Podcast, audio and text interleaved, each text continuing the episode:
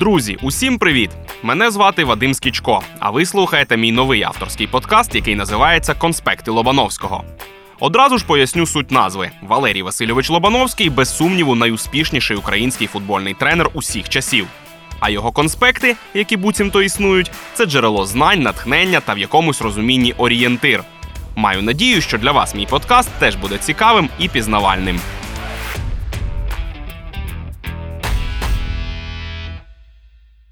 Найненависніший клуб Німеччини.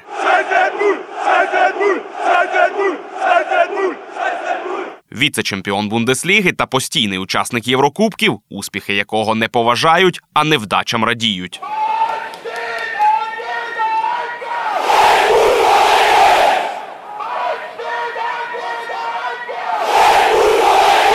Сьогодні я розповім вам про РБ Лейпциг, клуб, до якого без перебільшення вороже ставляться вболівальники усіх інших команд у Німеччині.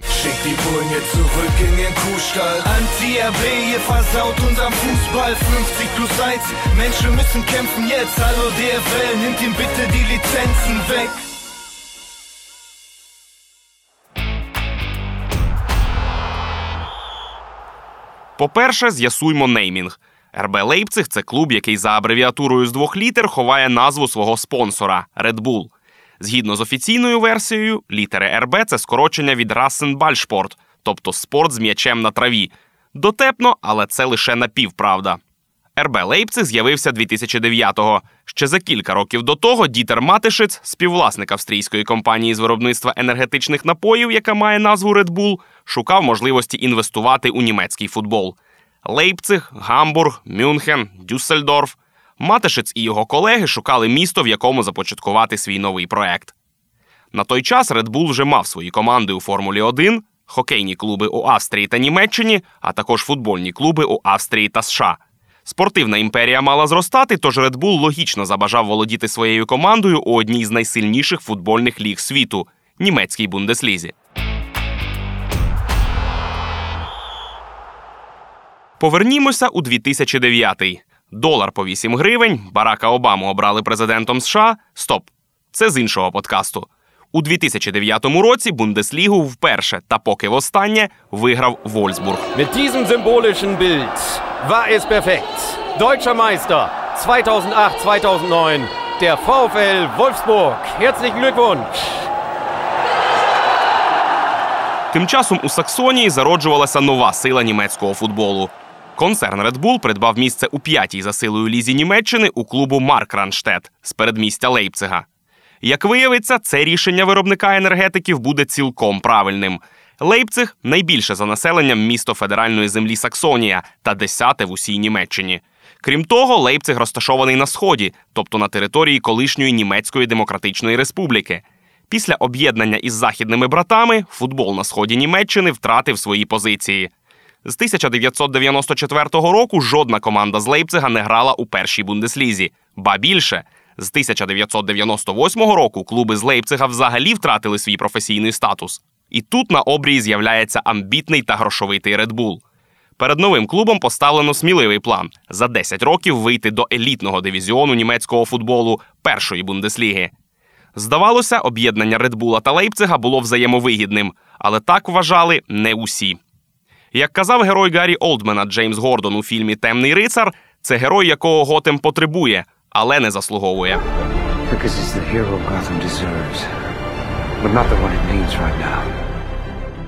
До чемпіонату світу 2006 року у Лейпцигу був капітально перебудований стадіон.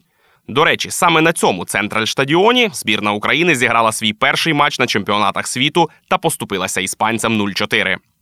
Спершу на Центральштадіоні грала команда Заксен Лейпциг. Під час спроб виходу на німецький футбольний ринок Red Bull розглядав можливість придбання цього клубу. Заксен за часів об'єднаної Німеччини ніколи не грав вище 3-ї за силою ліги. Попри це, інформація про ймовірне придбання клубу Red Bull'ом викликала неабияке обурення серед вболівальників. Фани Заксена рішуче виступили проти грошовитих зайд, адже у планах Red Bull'а, окрім інвестицій, було ще й бажання перейменувати клуб. Протести змусили Red Bull відмовитися від ідеї купити Заксен і зосередитися на іншому проєкті. Клуб РБ Лейпциг офіційно заснований 10 травня 2009-го. У березні того ж року клуб «Саксен Лейпциг» розпочав процедуру банкрутства. Енергетичні гроші «Ред Була» безсумнівно врятували би «Саксен» від зникнення, але все не так просто. Торгувати ім'ям і традиціями – це не про німецький футбол. Цей випадок може дати вам розуміння поглядів і філософії тамтешніх вболівальників, які усі як один негативно поставилися до появи у Лейпцигу нового клубу. Традиції у німецькому футболі понад усе.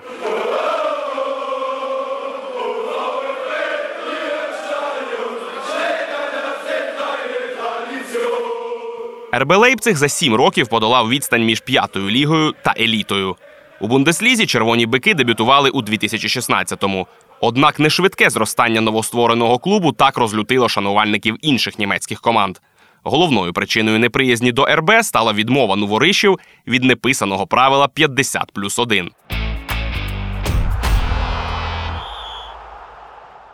Поясню, що це за сакральний принцип. У Німеччині майже усі клуби притримуються правила 50+1. Тобто 50% і одна акція футбольного клубу мають належати не одній персоні чи компанії, а вболівальникам, членам клубу.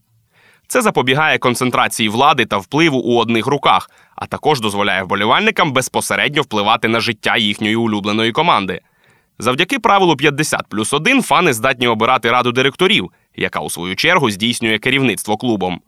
У Лейпцигу відмовилися від такої практики, адже у РБ від початку був грошовитий спонсор. Станом на лютий цього року членами клубу РБ Лейпциг з правом голосу були усього 17 осіб. Усі ці 17 щасливців напряму чи опосередковано пов'язані з компанією Red Bull. Для порівняння, у інших учасників Бундесліги кількість членів клубів вимірюється тисячами. До того ж, РБ Лейпциг встановив непомірну ціну у 800 євро за право стати членом клубу. Це в 10-ро дорожче, ніж вартість членства у найпопулярнішому клубові Німеччини – Баварії Мюнхен. Зухвалість керівництва нового клубу з Лейпцига викликала реакцію у відповідь. Деякі німецькі клуби відмовилися грати передсезонні товариські матчі з РБ Лейпциг. Написи на банерах на кшталт «Ні Ред Булу» та «Ви можете купити гравців, але не фанів» заполонили німецькі стадіони. Вболівальники Герти, приміром, зобразили на гербі РБ замість 2 биків 2 щурів і символ валюти євро. Інший берлінський клуб «Уніон» у своїй програмці до матчу з РБ Лейпциг на тій сторінці, де мало би бути представлення команди суперника, розмістив статтю про скотарство. Несприйняття зростало.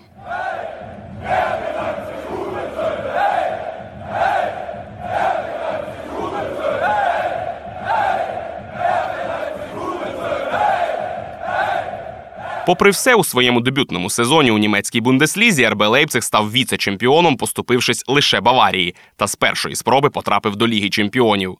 Крім того, молодіжні команди саксонців неодноразово вигравали дивізіони своїх вікових груп. На недоброзичливість РБ Лейпциг відповів результатами на футбольному полі. Попри кліше про грошові мішки з Лейпцига, червоні бики ніколи не купували гравця дорожче 24 мільйонів євро. За нинішніми цінами на ринку це просто сміховинно. Філософія РБ Лейпциг заснована на довірі молодим виконавцям. Цього сезону за середнім віком використаних футболістів у чемпіонаті Німеччини РБ Лейпциг поступається лише Майнцу. Не забуваймо також, що колись саме червоні бики дали дорогу у професійний футбол одному з лідерів Баварії та збірної Німеччини Йозуа Кімміху.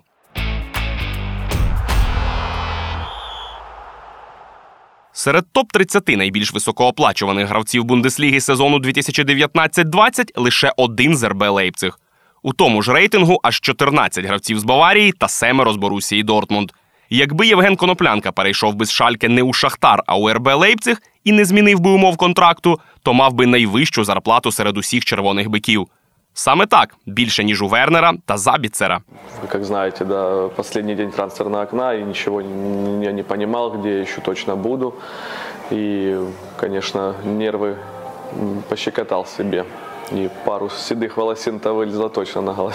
Можна по-різному ставитися до РБ Лейпциг, але варто визнати, що вони стали справжньою силою у німецькому футболі.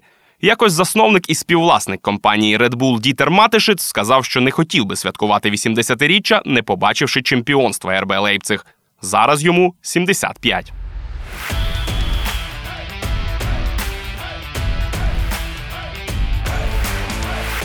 На цьому все. Чекайте розповідей про інші клуби та не менш цікаві футбольні теми у наступних випусках подкасту.